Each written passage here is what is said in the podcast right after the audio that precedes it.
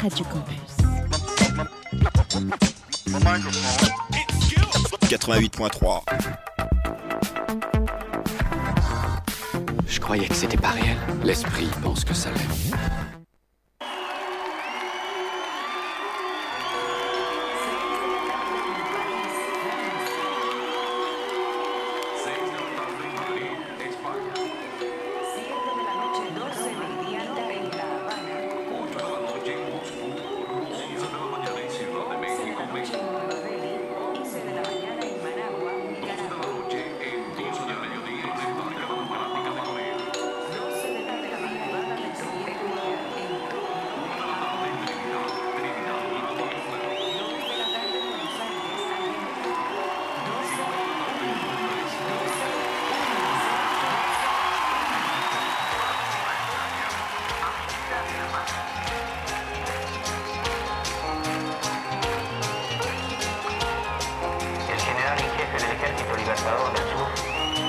En 1965, la guerre du Vietnam bat son plein.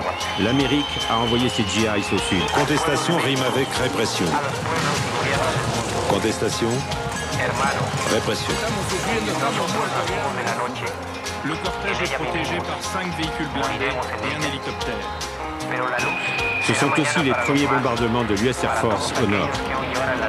65, c'est aussi la crise de Saint-Domingue. Cette mesure provoque une vague d'émeutes d'une ampleur exceptionnelle. 24 morts en 3 jours et des troubles. Échec d'un coup d'État toujours déclenche la tuerie au palais de la Cité. De plus en plus, l'Amérique s'érige en gendarme du monde. Et Ben Barka ne cesse de dénoncer partout où il se rend l'impérialisme de l'Amérique et de ses alliés. Il provoque une rébellion militaire qui a abouti à une loi d'Alfonsine selon laquelle les militaires d'un rang inférieur à celui de colonel n'étaient plus passibles de poursuites. Ouais, bah, j'ai connu un mec de droite une fois, il avait 10 fois plus de clash.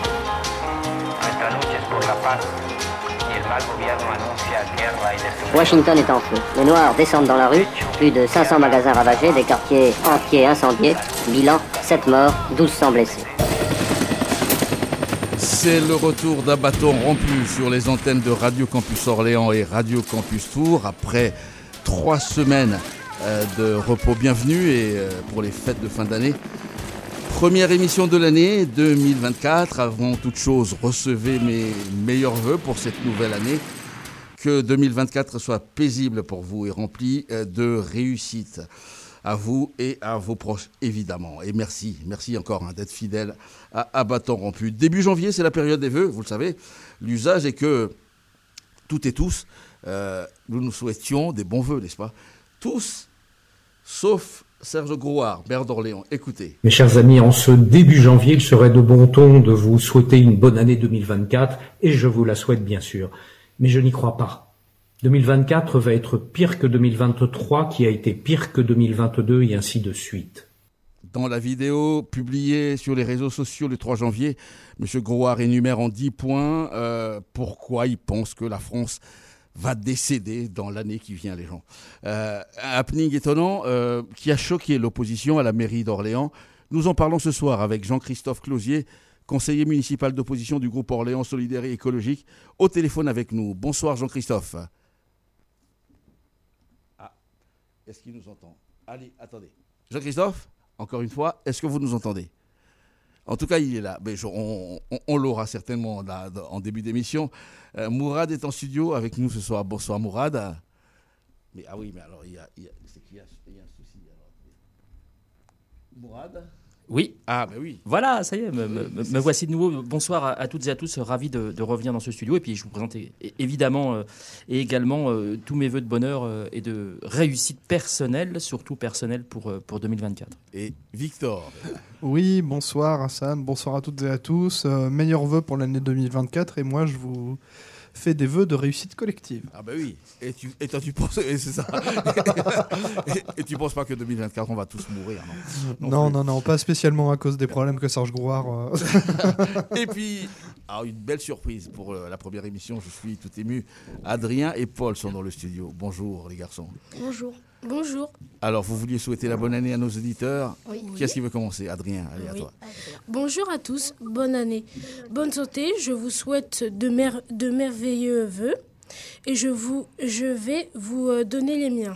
Je voudrais que toutes les guerres s'arrêtent. Je voudrais que ma famille se porte bien.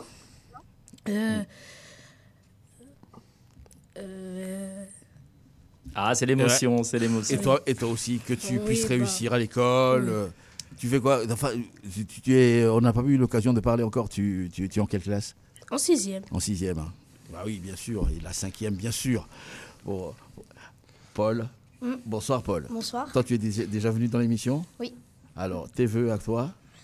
Mes vœux, c'est surtout, bien sûr, une bonne année, surtout une bonne santé. Je vous souhaite vraiment mes meilleurs vœux. Les miens sont que la faim dans le monde s'arrête et que la planète aille un peu mieux. Voilà. Super. Vous restez avec nous à Bâton Rompu, c'est jusqu'à 20h. Merci à vous de rester avec nous. À Bâton Rompu avec Hassan Kerim. Alors, on va retenter. Jean-Christophe était au téléphone tout à l'heure avec nous. Jean-Christophe Clouzier. Jean-Christophe ? Oui, bonsoir. Ah, mais oui, bien sûr, il nous entend. Parfait. Ouais. Bonne année à vous, bonne année à nos jeunes auditeurs là qui sont qui sont en studio. Adrien et Paul, oui, effectivement. Ouais. Oui, je passais. Vous avez écouté le début. J'ai passé un bout de la vidéo de Serge Grouard, maire d'Orléans. Je vais rappeler aux auditeurs, vous êtes conseiller municipal d'opposition du groupe Orléans Solidaires et Écologiques, OSE. Ouais. Et je disais également que la vidéo des non-vœux, c'est comme ça qu'il voulait qu'on le dise, le maire d'Orléans vous a choqué. Oui, d'abord, j'ai retrouvé le Serge Grouard qu'on connaît un peu, hein, avec son gimmick préféré, où il commence d'abord par noircir un tableau. Et puis ensuite, ça lui permet de faire le buzz. Et ensuite, il se pose en cavalier blanc en disant « Mais heureusement, j'ai des solutions. » Oui, c'est ça. Et ça c'est un coup qu'il fait souvent. On le voit aussi manœuvrer ainsi, que ce soit en conseil municipal ou en conseil de métropole. Mais c'est vrai que c'est désolant pour un élu et pour un élu qui dirige de donner si peu de perspectives, ou en tout cas une perspective aussi noire pour la population.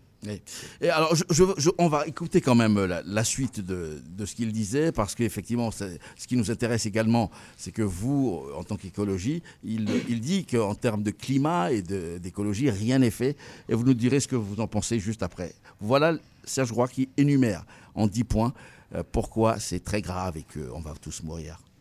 La France est en voie de disparition, voilà ce que je crois. 1. Climat, indépendance énergétique et environnement. Ils sont déréglés et bousillés. 2. L'immigration, elle est massive et incontrôlée. 3. La délinquance, elle est explosive. 4. Nos valeurs, elles sont bafouées. 5. La santé et l'hôpital, ils vont à volo. 6. La désindustrialisation et le déclin agricole, ils sont massifs. 7. L'école de la République, elle est menacée. 8. La dette publique, elle est abyssale. 9. L'État, il est paralysant et paralysé. 10. L'influence de la France, elle est en recul partout dans le monde, qui lui-même est de plus en plus menaçant. Les solutions ? 1. Une politique énergétique 100% décarbonée, avec un mix 100% énergie renouvelable et nucléaire. 2. Immigration zéro, avec l'expulsion des clandestins, le contrôle des frontières, le droit du sang, et la sortie de la Cour européenne des droits de l'homme. 3. L'application du principe de tolérance zéro. Nous l'avons fait à Orléans, moins 82% de délinquance. 4. Une nouvelle France des Lumières, qui parie sur la science, sur les arts et la culture, pour retrouver et partager la fierté nationale. 5. La suppression des numerus clausus et apertus pour la formation des médecins. 6. La baisse massive des charges, avec la renégociation des traités européens pour mettre fin à l'ultralibéralisme de la Commission européenne. 7. Une politique d'assimilation, de prévention et de réussite éducative pour sortir l'enfant de l'école de la rue. 8. Le retour à la règle d'or, 0 déficit budgétaire. 9. Une réforme puissante de l'État avec une nouvelle vague non moins puissante de décentralisation. 10. Accélérer le réarmement de la nation et de l'Europe. Voilà, tout ça est bien, bien, bien joyeux, n'est-ce pas ? Alors, Jean-Christophe Clouzier, je reviens vers vous. Décarbonation, ouais, c'est le mot. Serge Grouard le dit là, rien ne se fait, rien n'est fait. Mais il est maire à Orléans, il a été député, c'est ce que vous dites, hein, vous l'opposition. Ouais. Et voilà. C'est, Oui, il est surprenant parce que, en fait, en l'écoutant, j'ai pensé un peu au Fable de La Fontaine. En parlant de la France, on dirait qu'il se reveut un destin national et finalement c'est la grenouille orléanaise qui devrait se faire aussi grosse que le bœuf. Et puis j'ai aussi pensé à une autre femme qui pourrait être la paille et la poutre, c'est-à-dire que il nous parle de tout ce qui ne va pas en France et en même temps il y a effectivement plein de sujets sur lesquels à Orléans ou sur la métropole il n'est pas au rendez-vous. Ah, expliquez-nous, parce que nous avons fait des émissions, notamment avec sur la Vélorussion, par exemple, où des intervenants de cette association d'AMO nous disent que rien n'est fait pour la place du vélo à Orléans, et puis d'autres choses. Alors, expliquez-nous, qu'est-ce qui ne va pas à Orléans ?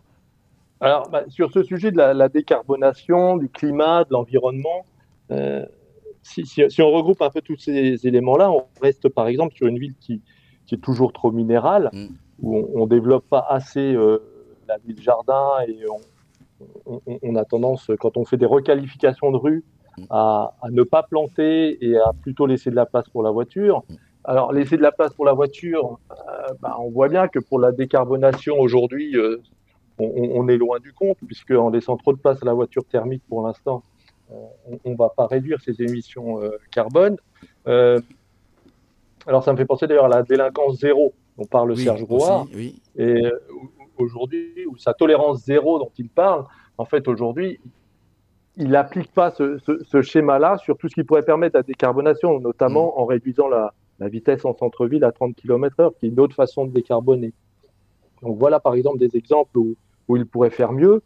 Effectivement, quand Vélorussion ou l'association d'AMO dit qui ne fait rien pour le vélo, il n'y a pas eu de kilomètre de piste cyclable créée depuis qu'il est à la manœuvre. Puis en plus, vous avez entendu, depuis, que ce soit à Orléans ou sur la métropole, on enterre chaque année le plan vélo. Il n'y a aucune requalification des rues aujourd'hui qui est aux normes. Et la ville et la métropole sont sous le coup de 14 recours au tribunal administratif quand même. C'est assez impressionnant. Et il faut rappeler que Serge Grouard est également président de la métropole. Victor ? Oui, moi je voulais revenir sur le passage qui m'a Enfin, c'est pas forcément le passage qui m'a fait le plus tiquer, mais il explique qu'il faut réduire les charges et que pour ça il faut sortir de l'Union européenne parce qu'elle est trop libérale. Alors je ne sais pas quelle gymnastique mentale il est capable de faire, mais c'est quand même assez antithétique comme position apportée dès le départ. Après, c'est toujours le problème, c'est qu'il fait la lie de l'extrême droite en fait. Notamment la question de l'immigration zéro, etc. et tout, ça c'est des thèmes qui sont très chers à l'extrême droite et qui de toute façon ne correspondent à aucune réalité sociologique ou géographique des personnes qui effectivement pénètrent sur le territoire français légalement ou illégalement, mais qui font vivre le territoire français parce que ce sont des gens qui travaillent, ce sont des gens qui cotisent, ce sont des gens qui font avancer la société et qui la plupart du temps d'ailleurs font des boulots que les Français dits de souche se refuserait à faire, donc ça me fait doucement rigoler. Quoi. En tout cas, en ce moment, en plus, où on parle beaucoup de la France qui fait moins d'enfants et qu'on a besoin d'une certaine immigration, Emmanuel Macron en parle, et puis sortir de la Cour européenne des droits de l'homme, il me semble qu'un des amis de Serge Grouard, hein, qui est Guillaume Pelletier, on en avait parlé ici, avait fait un discours, je crois que c'est la rencontre de la rose, là, à côté de... La Violette. La où il avait sorti ça, et j'avais lu plein de choses par d'éminents avocats, qui disent que c'est juste pas possible. Alors lui, à l'époque, il disait sortir un petit peu et revenir après. Et, parce que, et là, c'est juste impossible, parce que là, ça ferait sortir la France de l'Union européenne, je crois. De fait, est-ce que Serge Grouard a envie de ça ? Peut-être que oui. Peut-être que finalement, c'est ce qu'il a envie de faire.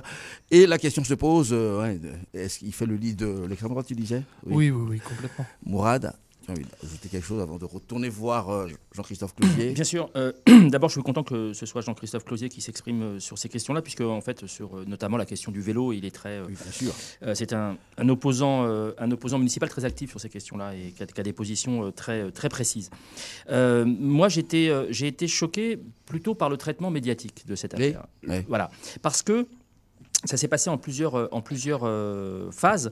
Il y a d'abord eu une simple brève dans la République du Centre qui, en gros, justifiait en disant « on a deux guerres à Gaza et en Ukraine, on n'avance pas assez vite sur le dérèglement climatique, on a du mal à débattre sans s'insulter. Bref, pas de quoi se bercer d'optimisme pour 2024 ». C'est-à-dire qu'il justifie, au travers d'une toute petite brève, il justifie quasiment les propos de Serge Grouard sans aller sur le fond. Et il se trouve que nationalement, ça se met à réagir, notamment sur RTL, de manière un petit peu stupide, puisque RTL ne prend que le début des propos de Serge Grouard pour dire « Ah là là, c'est déprimant, c'est déprimant ». Mais c'est drôle. Tu veux pas qu'on l'écoute ? Allez, on y va. Puisque nous sommes seulement le 4 janvier, et déjà quelques belles pépites, notamment du côté du maire d'Orléans. Visiblement, au bout du rouleau à Orléans, il n'y a rien qui va, écoutez bien. Mes chers amis, en ce début janvier, il serait de bon ton de vous souhaiter une bonne année 2024, et je vous la souhaite bien sûr, mais je n'y crois pas. Voilà, ça a le mérite de la franchise. Bonne année, surtout, il s'appelle Serge Grouard, ex-LR, et alors il vous met une pêche pour 2024, parce que c'est pas fini évidemment. 2024 va être pire que 2023, qui a été pire que 2022, et ainsi de suite. Nous faisons n'importe quoi. La délinquance, elle est explosive. Nos valeurs, elles sont bafouées. La santé et l'hôpital, ils vont à volo. Ouais, bon, c'est bon, on a compris. Ça dure comme ça pendant 3 minutes, il n'y a rien qui va, on est foutu. Sympa Orléans. Bah non, sympa. Oui, si, sympa Orléans, faut venir à Orléans. Voilà, c'est dans l'émission de Calvi, de Yves Calvi à RTL le matin. C'est une chronique humoristique, donc voilà, je peux entendre que ce soit pris par ce biais-là, mais enfin, quand même, tout le reste est très problématique, notamment la France est en voie de disparition. Alors, quand on dit la France, ça ne veut absolument rien dire, la France. C'est un peu quand on dit je soutiens de manière inconditionnelle Israël, on ne sait pas trop si c'est le soutien à l'État d'Israël ou le soutien à la politique génocidaire de Netanyahou. Et donc, ça permet d'avoir un paravent qui permette de dire bah non, mais je n'ai jamais soutenu Netanyahou, comme l'a fait Brune Pivet, la présidente de l'Assemblée nationale. Mais bien plus grave, il explique qu'il faut une immigration zéro. Alors, ça, ce n'est pas nouveau, ça ne m'a absolument pas surpris, puisque ça fait à peu près une vingtaine d'années, je crois que c'était en 2002, qu'il avait déjà dit en petit comité. J'étais dans une des salles de la mairie où il avait fait une projection PowerPoint où il expliquait qu'il était pour une immigration zéro. Donc c'est pas nouveau. Il y a aussi eu la lettre. La lettre insultante aux musulmans, les classant comme une sous-catégorie de Français, puisqu'ils sont là depuis, soi-disant, les derniers arrivés sur le territoire et qu'il fallait mieux qu'ils se calment.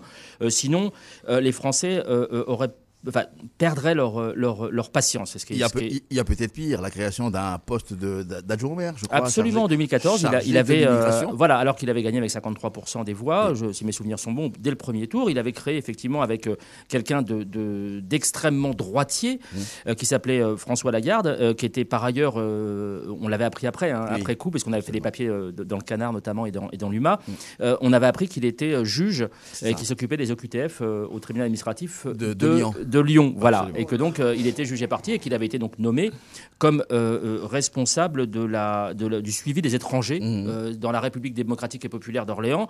Et évidemment, ça a été cassé évidemment par la préfecture de voilà, exactement, par le préfet du Loiret. Et puis le retour au droit du sang. Le retour au droit du sang. Serge Grouard a dit que si Hilard, un antisémite notoire qui a été invité par France Souveraineté. Alors, il avait d'abord accordé une salle, ensuite il avait dit non, finalement, effectivement, c'est un antisémite et compagnie, et que si il venait, je serais le premier à venir manifester contre lui. Sauf que Hilard, peu de temps après, a théorisé le fait de revenir sur les règles révolutionnaires qui sont que, notamment, les Français de confession juive soient évidemment intégrés à la communauté nationale et qu'on pourrait peut-être éventuellement revenir là-dessus. Et lui demande quoi ? Le retour du droit du sang. Oui, je veux dire, c'est même pas impressionnant, c'est gravissime, c'est gravissime. Et là, ça rejoint quasiment le camp zemmourien. On n'est même plus dans le RN comme ont pu écrire nos confrères de la République du Centre. Alors évidemment, tu l'as souligné, Hassan, la sortie de la Cour européenne des droits de l'homme. Alors là, c'est le sommet, c'est-à-dire qu'on n'a plus de compte à rendre, qu'on peut faire absolument ce qu'on veut avec une partie de la population que je n'ai même pas besoin de citer. Et je trouve en cela qu'il y a eu. Voilà, je comprends le trait d'humour d'RTL, mais enfin, il aurait peut-être fallu creuser un tout petit peu ces vœux qui sont, je trouve, extrêmement graves. Alors, la République du Centre, pour être très transparent et honnête, à commencer donc par cette petite brève qui justifiait les propos du maire, et ensuite, voyant la déferlante nationale, y compris des sites d'extrême droite voire d'extrême droite qui ont soutenu les vœux de Serge Grouard, sont revenus finalement faire une page complète, qui était plutôt pas mal fichue d'ailleurs, mais qui n'a pas plu à Serge Grouard. Et alors que Serge Grouard n'avait pas répondu, et il le précise dans l'article, dans le premier article, ils y reviennent encore en pleine page le coup d'après, parce que Serge Grouard n'était pas content, il était fâché par le titre, par les insinuations. Ouais, le titre où il disait Serge Grouard déprimé, il me semble. Voilà, c'est ça, exactement. Que tout le monde dans la rue lui demande, alors comment vous allez, monsieur Grouard ? Et que 95%, alors d'où est-ce qu'on sort ce chiffre ? 95% des personnes qu'il a rencontrées l'ont soutenu dans ses vœux, ce qui est complètement délirant, et que c'était des vœux d'ordre privé sur ses comptes sociaux personnels, alors qu'en fait c'est sur Twitter, sur un compte où il est bien écrit qu'il est maire d'Orléans et président de la métropole d'Orléans. Donc on ne peut pas faire plus public que ça.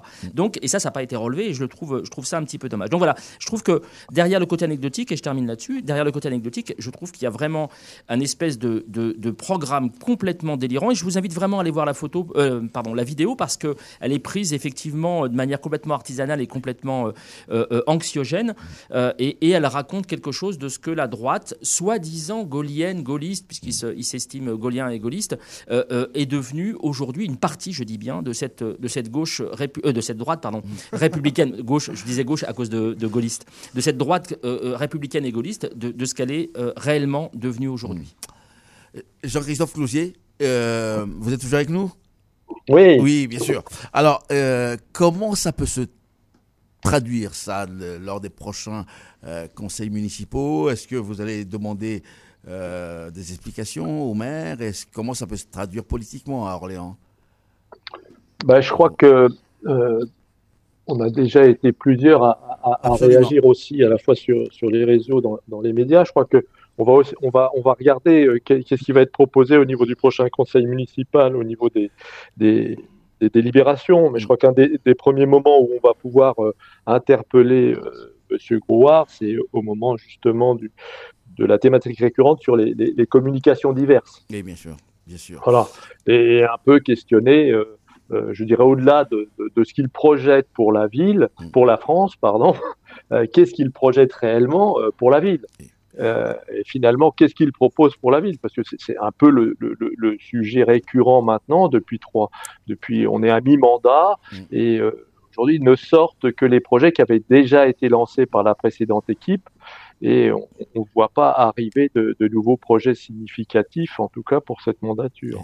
Mais j'ai regardé en préparant cette émission un conseil municipal où ils s'en prenaient, enfin vous discutiez, je crois, ils s'en prenaient un peu à vous directement sur une question concernant, encore une fois, l'environnement, ou en disant il y a eu les assises, la transition, pour lesquelles vous étiez invité, que certains d'entre vous sont venus.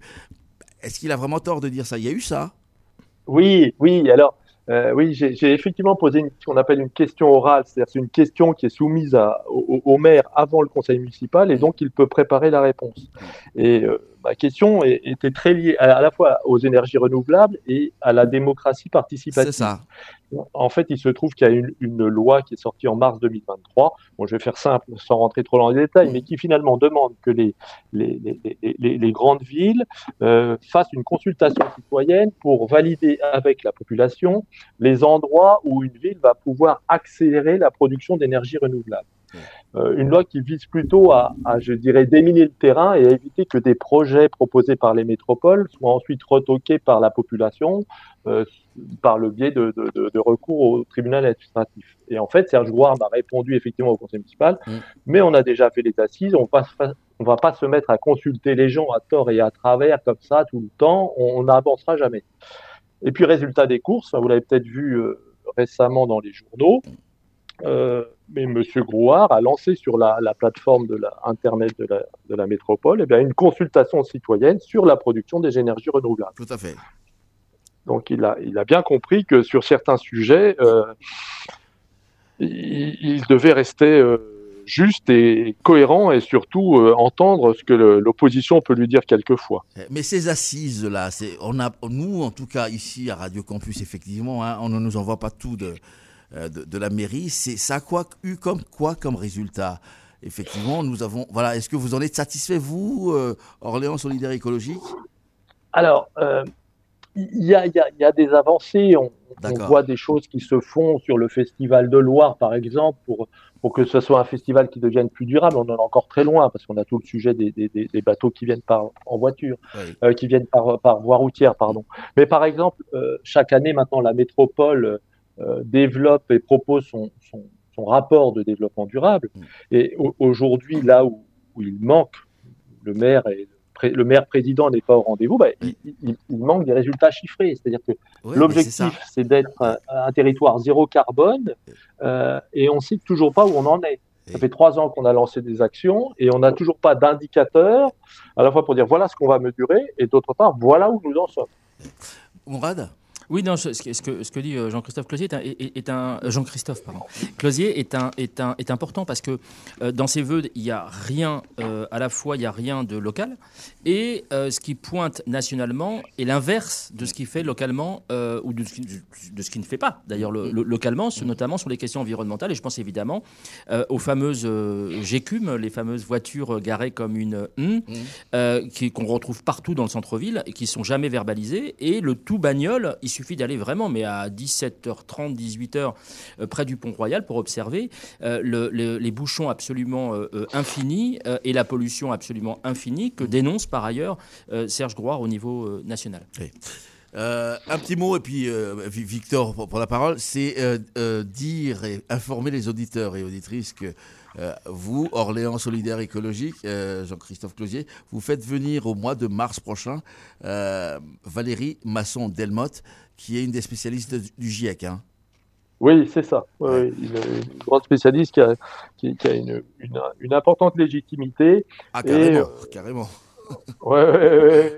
Et on l'a fait venir au mois de mars et on va aussi faire, faire intervenir au mois de février, c'est Léa Falco. D'accord.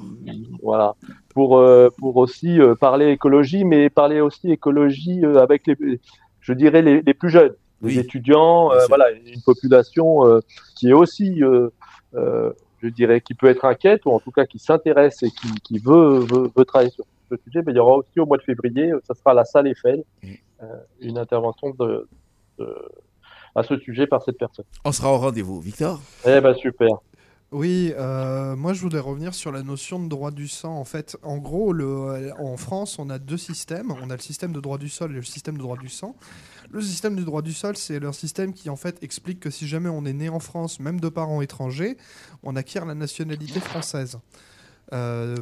Légèrement ébréché par la loi immigration. Par la loi immigration, etc. Et tout. Ça, c'est un acquis de la Révolution française. Oui, absolument. Et en fait, il y a des pays qui, du coup, n'ont jamais fait leur révolution, par exemple en Allemagne, où il n'y a que le droit du sang.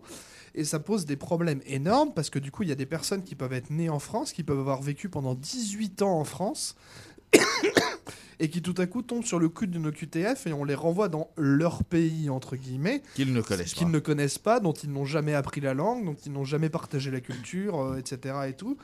Et c'est quand même assez désastreux. Et ça me rappelle un petit peu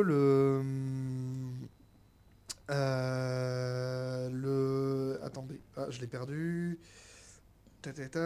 Victor cherche sur son téléphone. Oui, c'est ça. Ça me rappelle un peu la constitution de l'an 1, qui pour moi est une des meilleures constitutions qu'on ait jamais eu en France, même si jamais elle n'a jamais été appliquée. Explique-nous. Et constitution en gros, de l'an 1. C'était les révolutionnaires du coup de 93 qui en gros avaient voté une constitution, mais qui avait été mis en berne parce qu'il y avait une période de guerre qui empêchait son application. Et c'est une des constitutions les plus belles qu'on ait jamais rédigées. Et dedans est écrit que tout homme né ou domicilié en France âgé de 21 ans accompli, tout étranger âgé de 21 ans accompli et qui domicilie en France depuis une année, y vide son travail ou acquiert une propriété, ou épouse une Française, ou adopte un enfant, ou nourrit un vieillard, tout étranger enfin qui sera jugé par le corps législatif comme ayant mérité de l'humanité est admissible à l'exercice des droits des citoyens français. Eh oui. Et moi je trouve ça beau. Bah oui, non mais bon. C'est pour ça que enfin, vous, merci Victor. Vous ne connaissez pas Victor, à mes auditeurs, mais je vais peut-être envoyer une photo. Il se laisse pousser les cheveux. C'est Saint-Just. Vous voyez, c'est... Jean-Christophe Clouzier, on va bientôt vous remercier d'avoir accepté notre invitation et reparler. Donc, alors, Orléans Solidaires et Écologiques, c'est une partie de l'opposition à la mairie d'Orléans. Hein. Il y a également les socialistes. Oui, voilà. C'était le nom de la liste, effectivement, d'élection municipale. Oui. Les élus ont fait partie du groupe du Rassemblement citoyen de la gauche et des écologistes. Mmh. Mais aujourd'hui, Orléans Solidaires et Écologiques, c'est aussi une association. C'est une association. Voilà, c'est une association qui compte maintenant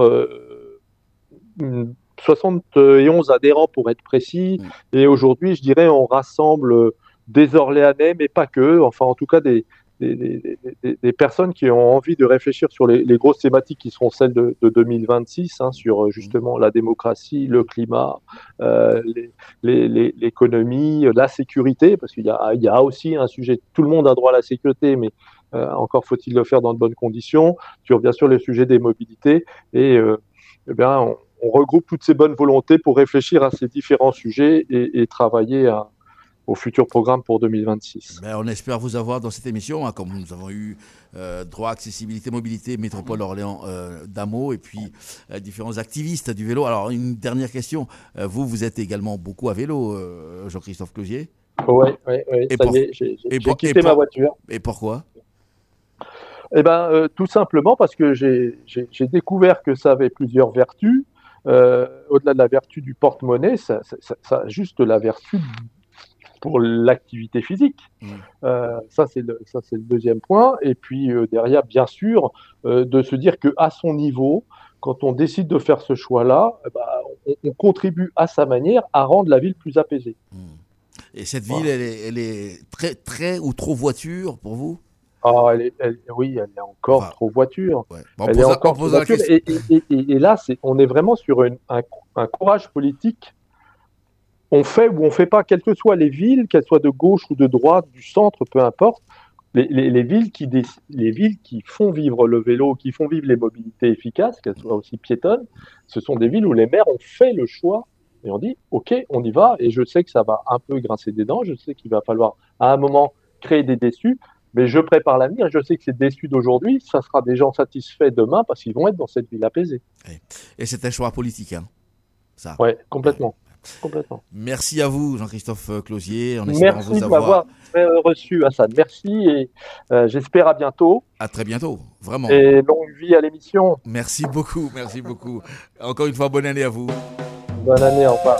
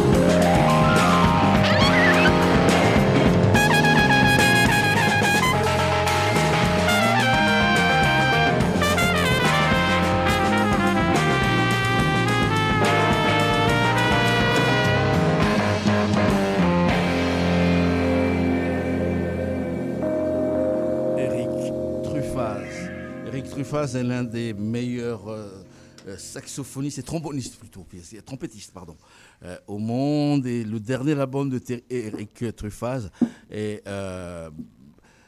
une reprise. Il fait des reprises de génériques de films. Et à l'instant, sur Radio Campus Orléans et Radio Campus Tours, c'était la reprise du film L'Alpagueur. Vous vous rappelez de ce film? Oui. Bon, pas vite trop, fait, vite pas fait. Du tout. Moi, bah c'est pas ma génération. Mais non, je sais bien, mais moi j'adore. C'est avec Belmondo. Belmondo, c'est mon héros. Moi, et c'est d'autant plus. De Belmondo, moi, je connais que Le Salaire de la peur, tu vois. Ouais, mais voilà, mais analphabète. Le Salaire de la peur avec le salaire. Non, c'est Belmondo, non? Je sais plus. Oula. Mais en tout cas, moi. Attends, non, c'est Yves Montand, pardon. Bah oui, c'est Yves Montand. Oui, ouais, parce que ça me paraissait bizarre. En tout cas, moi, Belmondo, c'est mon héros, et ça le reste d'autant plus que depuis que j'écoute Les Enfants de l'ombre. Ah si, il y avait Le Magnifique aussi avec Belmondo. Il y a Le Magnifique. Le Magnifique qui est très très bien. Ouais. Et l'Alpagueur. À Bâton Rompu, la suite. À Bâton Rompu, 19h-20h sur Radio Campus Orléans. Et tous les mardis. Nous allons maintenant parler de remaniement. On a attendu hier toute la journée. Mourad. C'est toujours la même phase, c'est toujours extrêmement pénible. On a une impression, je le dis souvent, mais on a une impression de PMU.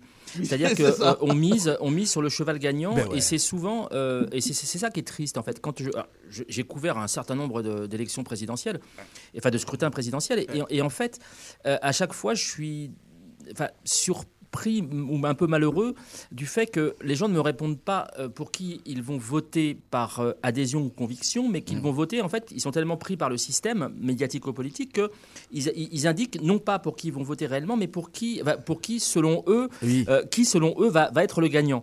Et donc ça devient complètement faussé, on n'est plus dans un débat démocratique, politique, enfin vous voyez, et donc là on est tombé exactement dans le même travers, et on a eu chez nos amis du monde, du petit cercle médiatique, des gens qui enquêtent au Café de Flore ou au Domago.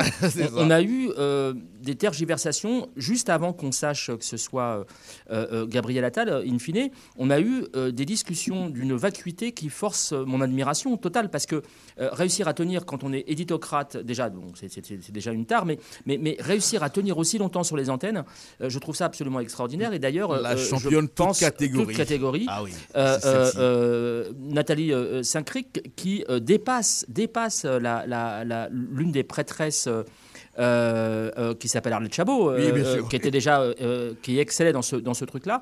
Là, je vous laisse écouter. Elle est tout à fait formidable. Vraiment, écoutez et essayez de savoir si vous avez retenu une information de ce qu'elle va dire. On nous a annoncé un calendrier qui s'accélérait. Donc finalement, tout le monde s'est excité. Maintenant, on nous annonce que ça s'accélère, mais moins que ça. Mmh. Et finalement, on se dit que ça va être comme d'habitude.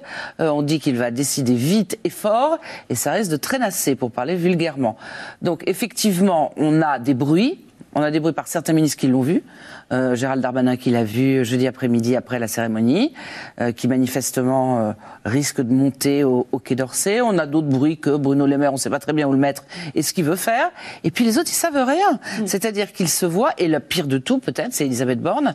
Donc nous, on s'imagine que vu leur relation, quand ils se croisent, moi j'aurais tendance à dire au président, est-ce que je reste ou est-ce que je pars? Non, tout ça est feutré, tout ça se fait sans que ce soit dit, les entourages jacassent, commentent, et au finish, on ne sait pas. Ce qu'on croit savoir vraiment, c'est qu'Elisabeth Borne ne sera plus là dans quelques jours, même si son emploi du temps, vous en parliez, est absolument complet la semaine prochaine, et d'autres sont en train d'attendre, et appellent même les journalistes en disant « est-ce que tu as quelque chose ?» Et en vérité, on peut faire semblant tous d'avoir quelque chose. On a une vague idée que ceux qui n'ont pas été solidaires au moment de la loi immigration risquent de passer un mauvais quart d'heure, mais peut-être pas tous. Mmh. Donc ça, c'est plutôt la ligne directrice. Et pour le reste, la ligne directrice, il n'y en a pas. C'est-à-dire qu'on ne sait pas si c'est un peu plus à gauche ou un peu plus social, entre guillemets, si c'est un peu plus effacé.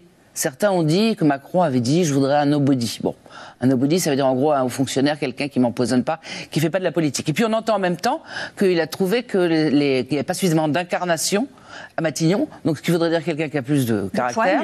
On a parlé d'un certain nombre de gens. On crut comprendre que ni Le Maire ni Gérald Darmanin étaient prévus, mais je serais vraiment menteuse si je faisais semblant de savoir. En fait, même dans l'entourage, les plus honnêtes disent « on ne sait pas ce qu'il y a dans son cerveau ».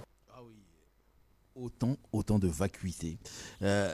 Voilà, il y a aussi les gens, Quand on a su que ça serait Attal, bon, en fin d'après-midi hier, tout le monde, toutes les chaînes parlaient de ce jeune homme, brillantissime, jeune. Il fallait appeler peut-être la famille. Ils n'ont pas eu la maman, ni le papa. Donc là, ils sont allés voir, BFM surtout, ils sont allés voir une prof. Ah oui, si. Écoutez ce qu'elle dit. Lui, et est-ce que vous lui avez parlé ces dernières heures, ces derniers jours? Alors, je ne lui ai pas parlé ces derniers jours.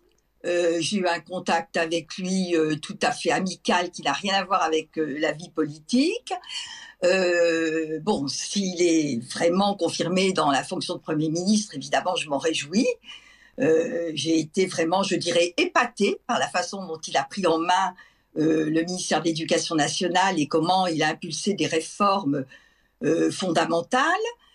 Alors évidemment, on se posera le problème de savoir qui le remplacera, mais au fond, je ne pense pas que ce soit vraiment un problème, parce qu'en tant que chef du gouvernement, il pourra impulser quand même son action, et je ne doute pas que lui et le président de la République trouveront une personne capable de poursuivre les réformes qu'il a entamées. Alors, quand même, je me permets, j'ai du mal à vous croire quand vous me dites que vous n'avez absolument pas évoqué l'actualité qui le concerne en ce moment. Pas du tout.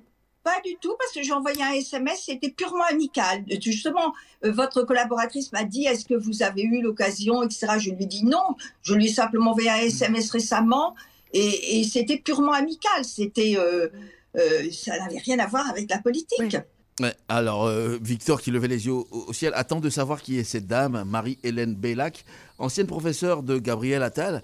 Mais le savez-vous, Gabriel Attal, notre Premier ministre, a fait une école privée, je crois. École privée alsacienne, ouais, bah, c'est une ancienne... voilà, c'est dingue. Enfin, quoi dire après ça ? Que l'école soit privée, à la limite, pourquoi pas ? Oui. Ça ne me dérange pas plus que ça. Simplement, là, d'aller chercher une professeure en retraite, donc qui n'est pas impactée par les décisions prises par Gabriel Attal, notamment sur les questions salariales, les questions d'effectifs, les questions de recrutement, d'une part, mais en plus d'une école, non pas d'excellence, mais une école élitiste, qui est l'école alsacienne, qui est quand même... c'est l'équivalent de Polytechnique au niveau lycée, qui recrute sur dossier. Enfin, c'est quand même assez gonflé qu'on le fasse, si vous voulez, pour je sais pas, un jeune acteur qui va recevoir un César, par exemple. Je souligne d'ailleurs la médiocrité totale de la ministre de la Culture et du président de la République qui ont mis X heures, et la ministre de la Culture n'a toujours pas félicité, évidemment, le film... de Hélène Trier ? Oui, absolument. Oui. Anatomie d'une chute, qui ont mis plusieurs heures. Macron a mis plusieurs heures avant de la féliciter. Oui. Je suis allé sur le site du ministère de la Culture et sur le site de la ministre de la Culture, et il y a eu plusieurs choses qui ont été postées avant de reconnaître cette victoire éclatante pour le milieu français, enfin, qui est loin de Depardieu quand même. Oui. Mais lui, il avait été défendu. Il avait été défendu, absolument. Donc voilà, je trouve que c'est pas... pour moi, il y a un vrai problème journalistique d'aller chercher... pardon, est-ce que j'avais perdu le fil du coup ? Mais qu'on aille chercher le professeur de cinéma, par exemple, ou la professeure de cinéma... d'un acteur qui réussit, ça me parle, je veux dire, je comprends. On va lui demander, est-ce que vous aviez perçu qu'il avait un talent particulier qui fait qu'aujourd'hui il a un César ou un Oscar ? Là, on est en politique, et elle apporte son soutien en disant, on ne parle pas politique, mais c'est un excellent ministre, je suis très content pour lui. Quelle capacité d'analyse politique a-t-elle pour pouvoir dire que effectivement Attal est une bonne nouvelle, Attal Premier ministre, pardon, est une bonne nouvelle pour la France ? Je cherche encore. Ah oui, mais pareil, nous sommes deux. Au moins trois avec Victor, on cherche. Un mot sur Gabriel Attal. Si vous en avez, tu peux dire je le connais pas, je m'en fiche. Non. Après, j'ai suivi son action du coup quand il était ministre de l'Éducation et je la désapprouve. Donc à ce niveau-là, il n'y a pas de souci. C'est de la Macronie purement et simplement dans son idée élitiste et qui refuse de faire des compromis, etc. et tout. Donc jusque-là, ça me concerne pas plus que ça. Ouais. Mais après, j'ai vu sur les réseaux sociaux qu'il y a beaucoup de gens qui sont quand même contents qu'il y ait un jeune ministre gay qui ait obtenu le poste de Premier ministre. Justement, ça ne te pose pas de problème qu'on dise « il est gay, donc il sera bon ». Non, mais moi je pense pas. Non, parce que moi je suis pas suffisamment homophobe pour penser qu'on est bon parce qu'on est gay. Oui, c'est ça. Non, non, pour moi, sa sexualité n'a absolument rien à voir avec sa compétence politique. Jeune, ça veut dire que peut-être Macron, pendant ses vœux, a dit on va réarmer. Le civisme, on va réarmer. Oui, mais pareil, Gabriel Attal, il a voulu remettre en place l'uniforme à l'école. Donc je sais pas dans quelle mesure c'est un jeune, quoi. Enfin, je sais pas. C'est des trucs qui moi me paraissent complètement passéistes. Mmh. Mais c'est vrai que du coup, en tout cas à l'international, on se réjouit un petit peu qu'il y ait une certaine forme d'ouverture au sein de la Macronie à des personnes qui avaient des profils qui n'étaient pas forcément. Qu'on ne retrouvait pas forcément au poste de Premier ministre. Mourad, j'ai entendu certains autres éditocrates qui disaient il n'y a pas grand-chose à dire sur lui, il est jeune, donc il n'a pas d'histoire. Donc pas d'histoire, pas de passé, pas de passif. Oui, alors le problème, c'est qu'il a surtout, il ne connaît pas le monde du travail. C'est d'ailleurs un peu souvent, on en a parlé ici à plusieurs reprises, mais c'est souvent le problème des journalistes. Alors pardon, je mets des guillemets, mais les journalistes des rédactions parisiennes qui n'ont jamais connu le chômage, par exemple, qui n'ont jamais connu le travail, je veux dire autre que le leur, et qui en fait, quand ils parlent par exemple je m'étalerai pas parce que j'ai déjà abordé cette question, mais qui quand ils parlent du chômage, pour eux c'est quelque chose de complètement abstrait, et que donc ils ont aucune connaissance du monde réel du travail, du monde de l'économie réelle, et puis des réalités politiques et des enjeux politiques sur le terrain, puisque leurs derniers reportages souvent remontent à très loin et à très longtemps. Je pense aux fameux éditocrates dont tu parlais, Hassan, qui parlent au nom des Français, qui parlent des Français et qui ne connaissent pas réellement la vie des Français. Je pense à Rutel Krief, à Laurent Geoffrin ou à d'autres. Mais voilà, donc Attal fait partie de ces gens-là, c'est-à-dire qu'il a réussi à être ministre de l'Éducation nationale en n'ayant jamais été dans une école publique, scolarisé dans une école publique. Alors, c'est quand même assez extraordinaire. Et on en revient au témoignage de sa professeure qui est hors sol autant que lui, ministre de l'Éducation nationale, n'ayant jamais été dans le circuit de l'Éducation nationale, puisse l'avoir été. Donc on est dans un système... j'en vois, honnêtement, et je termine là-dessus, je n'en vois pas le bout, tout simplement. Ouais.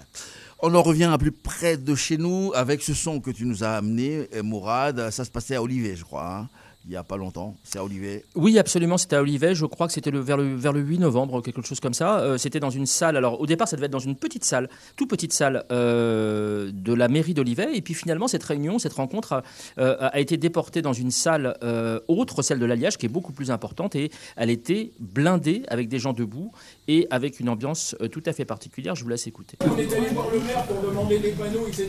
Parce que c'est un tel bazar pour sortir à certaines heures. Vous nous dites que ça va ajouter qu'un petit plus. Mais c'est un petit plus au bazar qu'on dit déjà. Et quand vous nous dites par exemple que vous êtes vertueux parce que vous ne bétonnez que 2000 m² sur 4000, mais enfin, on parle de quoi aujourd'hui ? De la désurbanisation qu'il faut faire, de la végétalisation. Et vous nous dites on va en enlever qu'un peu. Alors on parle aussi de refaire la ville sur la ville. Oui, aujourd'hui on n'est pas en pleine campagne, on est dans un milieu urbain. Et refaire la ville sur la ville, c'est plus vertueux que d'aller reconstruire par exemple à l'extérieur de la ville d'Olivet. Voilà, ça je pense que c'est quelque chose de... Il faut pouvoir le prendre en compte. N'oubliez pas, vous aurez des comptes à rendre. Parce que je vous signale que nous, on se situe dans la perspective de ce qui a déjà été fait. Parce qu'on n'oublie pas ce que Auchan a fait. On n'oublie pas les promesses, les engagements qui nous ont été faits par la société qui était comme la vôtre, qui nous a vendu un beau projet. Je leur avais dit à l'époque, vous nous présentez le Club Méditerranée, si je vous suis. Ce que vous appelez le bypass, par exemple, ça ne devait pas être une route. Ça ne devait être que pour aller à la station essence. C'est quoi aujourd'hui ? Vous voyez l'engagement ? Le petit bois qui existait en zone inondable. Il a été enlevé déjà, on dépénalise. Et aujourd'hui on dit, on est vertueux, on fait qu'un peu de béton, mais pourquoi on nous a interdit de faire des murs pour séparer nos propriétés ? Alors, parce que nous étions... Là, on en... C'est pas l'histoire de vos murs quand vous les avez demandés il y a quelque temps apparemment ? Non, on les a demandés au moment de la construction. Ça fait combien de temps ? Ça fait 40 ans, 25 ans. Bon, entre-temps... 40 ans ? Non, en fait, la station c'est une priorité. Vous voulez bien que je finisse ? Non, mais si vous me permettez, ce qui m'agace un petit peu quand même, c'est que déjà, je voudrais juste remettre un petit peu quand même quelque chose, c'est qu'on nous a parlé de respect. Le respect, ça aurait été déjà de nous en parler, on vient d'apprendre ça là, par voie de presse, comme des os qu'on balance à des chiens. Je suis désolée, on habite dans ce secteur, ça aurait été un respect. On nous a convoqués il y a 2 ans avec un notaire pour nous dire « on n'a jamais eu de nouvelles ». Donc ça aurait été un respect déjà de votre part, déjà d'une part. Deuxième chose, on nous interdit de faire plein de choses. On est déjà tellement embêtés à longueur de temps, avec les parkings, avec les machins, les trucs, les machins. Enfin, à un moment donné, venez y habiter. Pourquoi vous n'allez pas mettre ça dans les zones riches de l'Olivet, là ? Oui, mais c'est pour la même rue. Vous voyez, c'est ça qu'il faut penser aussi. C'est pas Auchan ou machin. J'habite pas très loin de là et j'ai aussi des soucis pour sortir. Sur la première ligne ? Alors donc. Mais oui, j'ai aussi des soucis pour sortir. Alors c'était quoi ça ? C'était une réunion. Alors c'était une réunion houleuse, ouais. Alors que normalement à Neuilly-sur-Loire, l'une des villes, Olivet en l'occurrence, l'une des villes les plus riches du Loiret, il ne se passe pas ce genre de choses. Et là, vraiment, les gens ont explosé. Mais donc c'est des gens qui habitent derrière la station essence, la station-service que vous croisez sur la RN20, oui. La station Auchan. Et là, sur ce terrain, alors que déjà ils ont des routes, alors ils ont déjà une rue, alors c'est la rue des Colverts, ils ont une rue absolument pourrie, qui n'est pas entretenu. Ils ont à chaque fois qu'il y a des concerts ou des événements sportifs à Comet ou au Zénith, pardon, oui. Ils ont du parking sauvage, de gens oui. Qui viennent se garer là. Donc ils vont accessoirement venir peut-être uriner. Ils ont les nuisances de la station-service, ils ont les nuisances de la RN20. Oui. Ils ont en plus depuis plusieurs mois maintenant des rodéos sauvages le vendredi soir et le samedi soir qui ne sont absolument pas réprimés, qui sont ou alors réprimés 2-3 heures après, vers minuit, 1 heure du matin. Et là, qu'est-ce que en lot de consolation, on va leur mettre une boîte de nuit. Sérieusement ? Oui. Une boîte de nuit, 2 restaurants, mais vraiment en face de leur jardin. Et un drive de 9 mètres de haut qui va donc leur couper, pour une partie des maisons, le lever du soleil. Et donc, ils disent, ils l'apprennent par hasard au détour d'une convocation à cette réunion. Ils découvrent en fait que ça a été signé bien en amont et que le maire s'est défaussé en disant « Ah mais c'est pas moi, c'est un terrain privé », sauf qu'il y a quand même un permis de construire. Et donc ils se sont organisés, ils ont créé un collectif. Alors ils cherchent encore, d'après mes informations, ils cherchent encore le nom du collectif, mais enfin ça tournera autour du Plisset, j'imagine. Et donc ils rencontrent actuellement des avocats, des conseillers juridiques, ils cherchent des moyens de pouvoir contrarier cette décision qui est vraiment choquante parce que, je trouve qu'elle est choquante parce qu'elle touche des gens d'un quartier, d'un des rares quartiers populaires. Ce sont beaucoup d'assistantes maternelles, de gens qui ont des professions vraiment. Enfin, c'est pas des rentiers qui ont acheté leur maison, qui ont pu acheter leur maison, mais qui ont des niveaux de CSP qui sont pas CSP+. Et donc, et c'est très bien, Hassan, qu'on ait entendu là cette femme à la fin qui dit mais pourquoi s'il y a toutes les garanties qu'il n'y ait pas de bruit ni de pollution ni ainsi de suite, pourquoi vous ne mettez pas cette boîte de nuit en centre-ville, alors qu'il y a un projet en plus immobilier.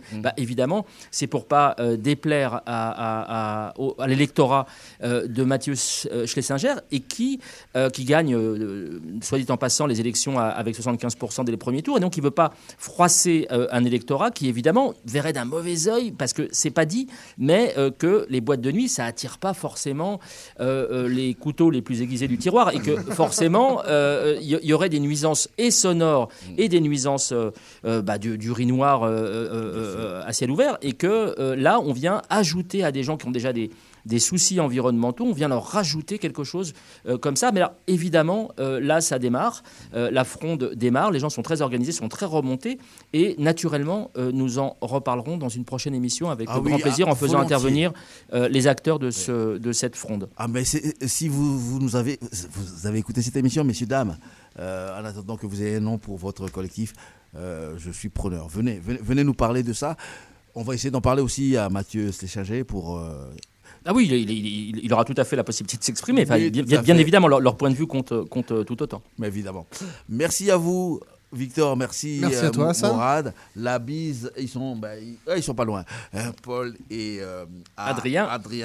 Et merci à vous, chers amis auditeurs à Tours, à Orléans, de nous avoir écoutés. Alors, normalement, il y a Raidon après nous, mais ils ne sont pas encore arrivés. On va voir s'ils viennent. C'est peut-être encore les vacances pour eux. On va terminer cette émission en musique avec du reggae comme d'habitude. Nous allons terminer cette émission avec le méga tube, on dit classique, à la Jamaïque, de Toots and the Metals, ça s'appelle Pressure Drop, sur l'album Sweet and Dandy en 1968. Bonne soirée, bonne semaine et à mardi prochain.